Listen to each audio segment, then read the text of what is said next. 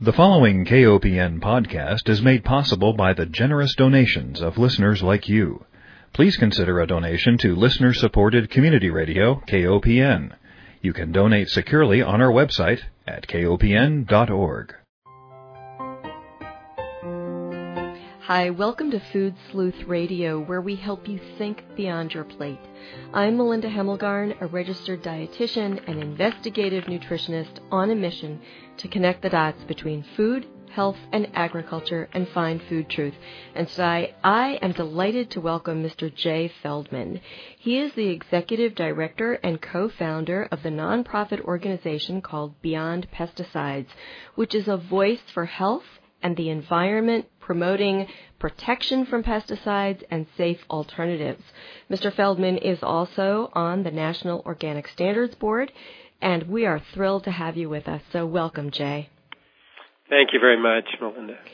Well, I love Beyond Pesticides. And this is the second time I've had you on because I so appreciate the work that your organization does. And as I was reading about your history, I learned that you became interested in pesticide issues after working with farm workers and small farmers through an EPA grant in 1978. Tell me about that experience. Yeah, it, it was eye opening for someone who considered himself an environmentalist, concerned about healthy food, to actually be on the ground and view American agriculture from the eyes of those who do the farming and till the land and apply the pesticides really helped me to better understand the deficiencies in the, the way in which we we protect our environment and protect those who are handling the chemicals that are used on our food and then ultimately the limitations in how we protect food consumers. And so what I actually ended up doing, as you say, through an EPA grant was to try to collect information from those who had the direct exposure to pesticides to try to formulate uh, with EPA a worker protection standard to try to identify where workers were being exposed, how they could be better protected. And in fact, we did get a worker protection standard years later, limited, uh, and it in fact needs updating as we speak. We need to co- constantly review uh, the adequacy of those protections what are the chemicals that are being used? Are they adequately reviewed to protect people from entering fields and handling treated crops? Do workers get adequate protection in terms of equipment and you know the whole gambit of the farm as a workplace for those who are handling some pretty hazardous materials. Mm-hmm. Well, and I should let our listeners know that you have a master's in urban and regional planning with a focus on health policy, and you also have a political science degree. So I think you, I don't, I don't think there could have been a better person assigned for the executive director of this organization.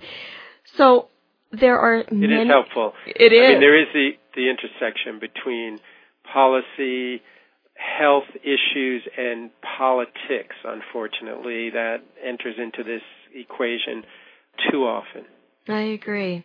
And we are dealing with the repercussions of those relationships every day, and it seems to be mounting. For example, I know we have several issues that we want to cover today, but one of them had to do with GMO crops. And something that I think our listeners may not realize is that we hear this dominant narrative about GMOs, like we have to have this technology to feed the world. But what people don't understand is that GMO crops are engineered, most of them anyway, to withstand spraying with herbicides or they incorporate a pesticide into every cell of the plant. And we know that pests and weeds and even humans become resistant to agents in our environment. And now we're faced with more herbicides being sprayed with yes. larger consequences. So I wonder if you could talk about that a little bit. Yeah, I mean, technology can be a good thing, but it can also steer us in the wrong direction if we're not careful uh, how we use it. And when genetically engineered plants were introduced as a technological concept, the idea was that this would bring us more productivity and less reliance on toxic inputs. that's how it was sold to us by Monsanto and other companies that market it. Now, it's counterintuitive for anybody that knows chemical interactions and how our insects in the environment and organisms generally react that over time what we've learned with pesticides is that and this is true with virtually every family of chemicals that have ever been used to manage pests in an agricultural context and non-agricultural context because obviously we use pesticides around our home as well, and in our communities as well that these insects because they go through their life cycles so quickly they basically mutate to resist to the chemicals. So over time the chemo- the insects that survive the chemical spray adapt to it and then reproduce and then lo and behold a few generations later and sometimes it can take within a year. There have been charts published that show over time uh, resistance from seven years to literally a growing season in which we see uh, insect resistance uh, to the to the pesticide. So we take a technology like genetically engineered plants, and you put uh, essentially a gene in there that is specifically to, uh, engineered to resist an herbicide, which would otherwise uh, desiccate or kill the plant, and you spray that pesticide, in this case glyphosate, over and over and over and over again, and over time, what you'll see happen is that plant develops resistance. You know, to the the weed being the plant, because of course, what we're doing is we're we're engineering this plant to withstand the spray so that we can spray the toxic chemical against the weed that has an economic impact on, on the plant.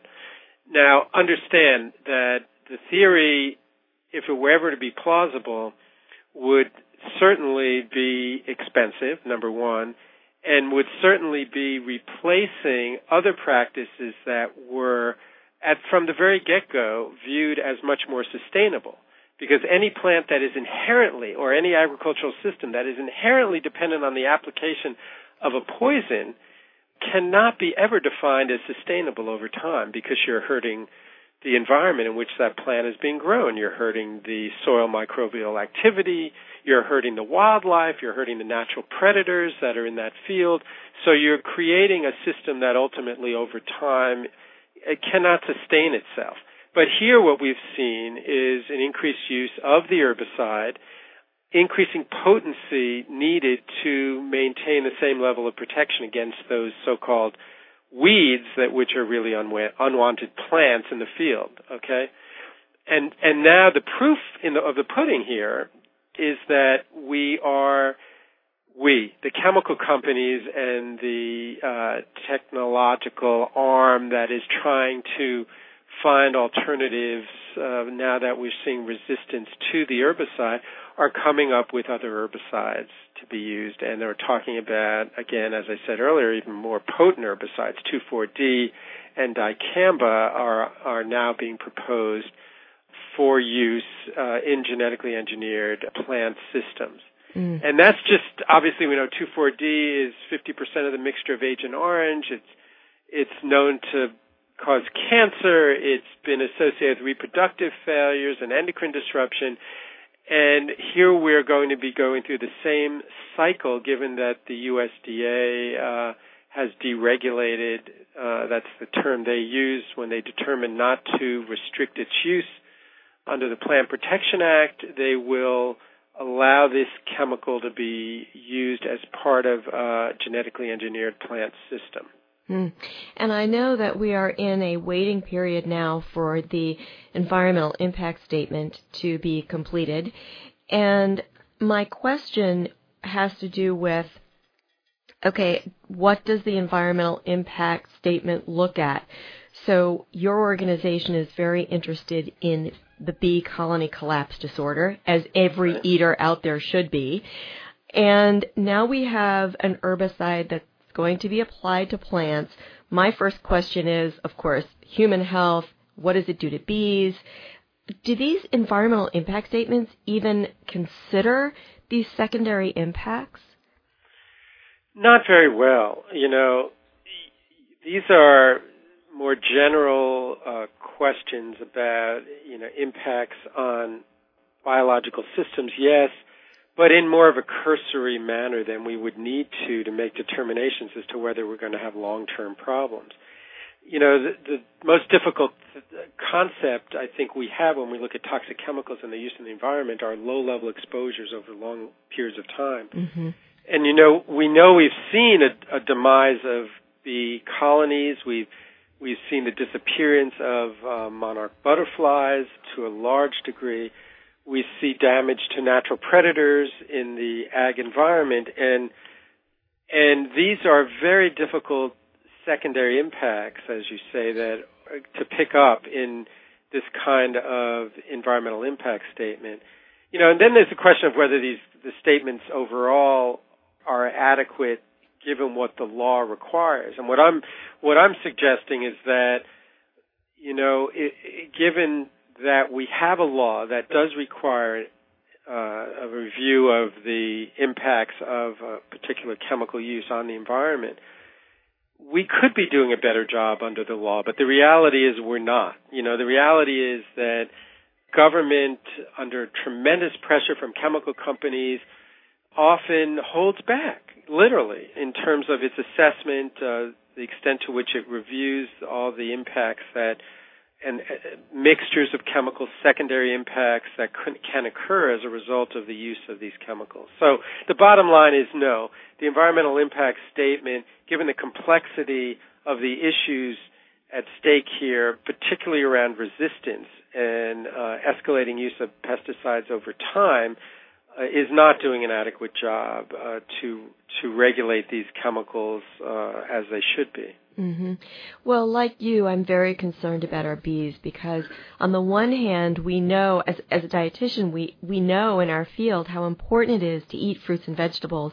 And yet, in order to have many of our fruits and vegetables, we need bees for pollination. And one of your last newsletters had a great section, and it's also online for our listeners, beyondpesticides.org, about this bee protective guide, what we can do to protect our pollinators. Do you want to talk a little bit about that? Yeah, you know, there are a lot of angles to this because if you start at the top of the pyramid, say, uh, you know, of, of, of, a constellation of issues, you start with why, how do these chemicals that are hurting bees get into the marketplace in the first place? And when you ask that question, you have to sort of look at the EPA, the U.S. Environmental Protection Agency, and all the states that also register pesticides and rely on EPA, uh, and ask the question: Is it adequate? Is the, is the review of the chemical in question uh, adequate to protect the environment uh, and people? And certainly, what's happened vis-a-vis bees is that we've embraced uh, technologies and pesticides that are directly harmful to bee populations. At the same time, we haven't adequately asked all the questions that need to be asked and conducted the field studies that, that should be carried out to make determinations on adequately protecting bees. So back in around uh, 2000, three, four, five, we introduced these chemicals in the neonicotinoid family. It's a family of chemicals. So these are systemic chemicals that are literally um, integral to the seed. And when you plant the seed, the, the chemical then is transferred through the vascular system of the plant as it grows and then expressed through the pollen and the nectar and the guttation drops of the plant. And so, very indiscriminately, bees that are feeding, foraging, and pollinating on plants get poisoned. And we've created tremendous fields, uniform fields of poison that are carried through the plant material and transferred to the bee. The honeybee, wild honeybees, domesticated bees that are actually brought to fields to pollinate as a result of the registration of these relatively new pesticides that were introduced into the marketplace under what's called a conditional registration. Conditional, without having answered the basic impact question what is going to happen to bees as a result of this chemical being released into the environment? So we really need to fix that registration. That's a political problem, obviously. From the homeowner's, you know, I own a garden. I care about my the wildlife that visit, the, the natural predators that come to the what we call beneficial insects mm-hmm. that come to my garden. What can I do with that garden? And the, the thing is that we need to create habitat because we've lost so much habitat to a large extent because we're you know we're spraying a lot of these chemicals around like we talked about earlier these herbicides that go off target they kill plants all kinds of beneficial plants they kill plants along roadsides they kill plants that are in the fields along uh, traditionally have been in the fields by uh, agricultural fields. Milkweed for this reason has disappeared and as you know that's a tr- tremendous source of food for butterflies and so we, by not evaluating uh, the full effect of these chemicals being indiscriminately put into the environment, we have lost habitats. So we need homeowners, we need gardeners, we need our community parks, our the land in which we have some influence over, you know, to manage, to be very cognizant of how we can protect uh, beneficial insects uh, like pollinators. Mm-hmm. And this is something we can do. Uh, we can make that decision within our own household, within our own community.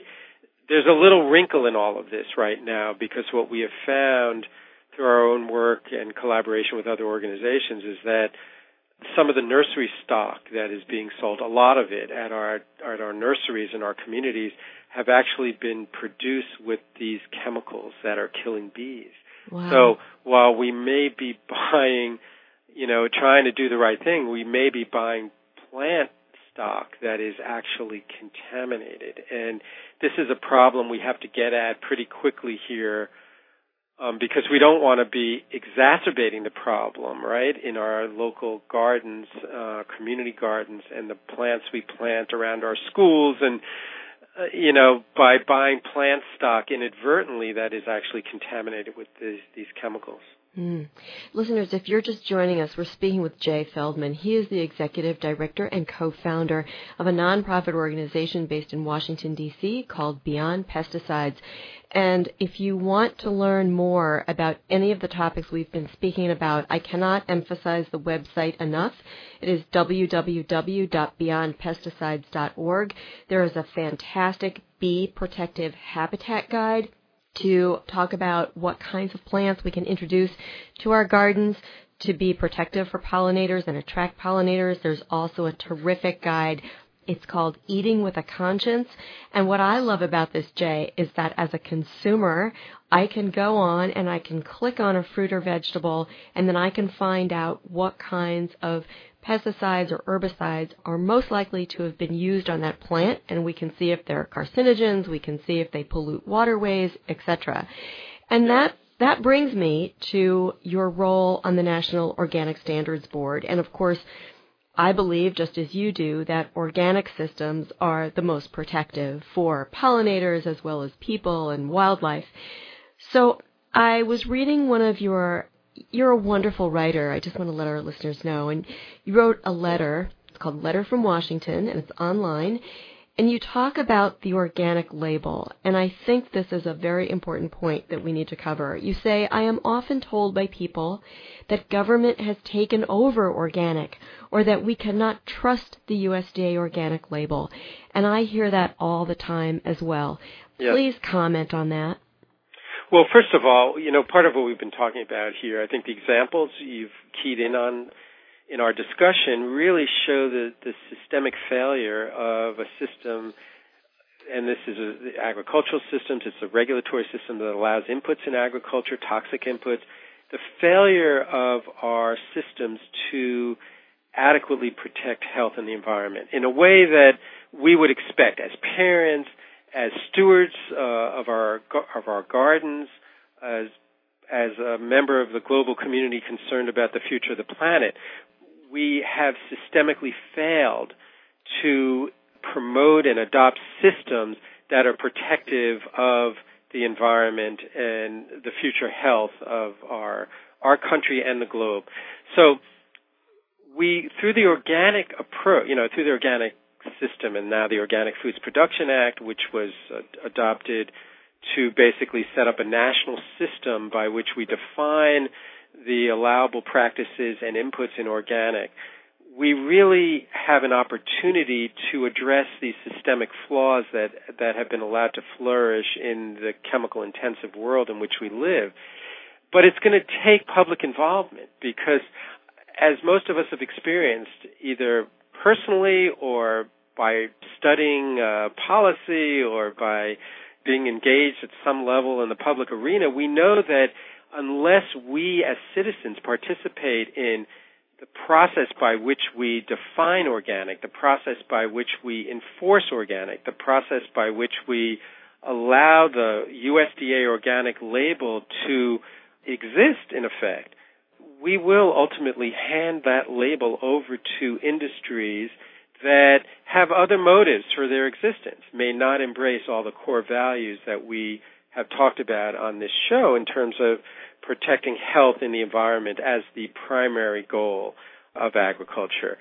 And unless we engage with the National Organic Standards Board, which has meetings twice a year around the country, uh, they also have a public hearing process whereby the public can comment on all the decisions that be, are being made through that very public board we will see over time a dilution of the meaning of organic, and we really can't let that happen because we have a great opportunity, I think, to fight back and create a safe food supply and a safe environment through systems that respect nature and respect the value of a clean and healthy planet. Now, in terms of public involvement, Jay, would you recommend that people go to the National Organic Standards Board website and sign up for updates so that they know when yes. to. Okay, great. Yes, that's perfect. And also, Beyond Pesticides has a, a page we call Keeping Organic Strong.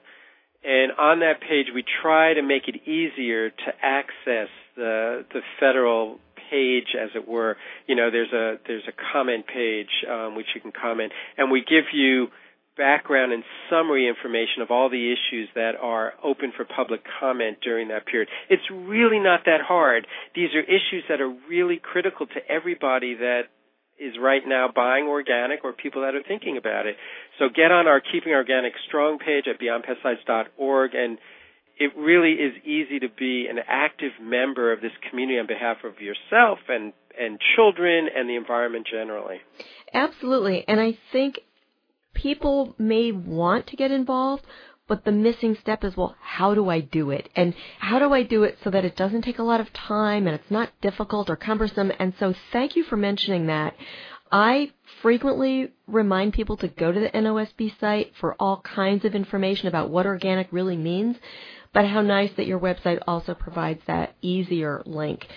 Now, Jay, we have a couple of other topics that I wanted to bring up, and I know our time is short, but I just wanted to commend you for your work with Healthcare Without Harm and a project that you told me about in Maryland where a hospital has decided to no longer use pesticides on the plants there. Right. Thanks for bringing that up.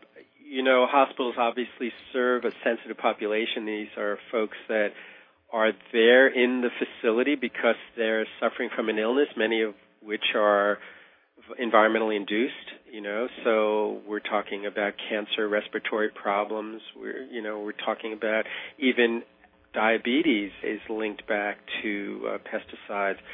So regardless of the illness pesticides can exacerbate the problem because they weaken the nervous system they weaken the immune system and it doesn't make a lot of sense to take people uh, in a state of convalescence and expose them to these neurotoxic immunosuppressive materials.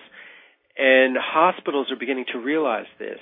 And so a lot of hospitals, most hospitals these days have green teams actually. You can walk into your local hospital and literally say, Can I talk to somebody on the green team? Because I want to know what the practices are in this hospital.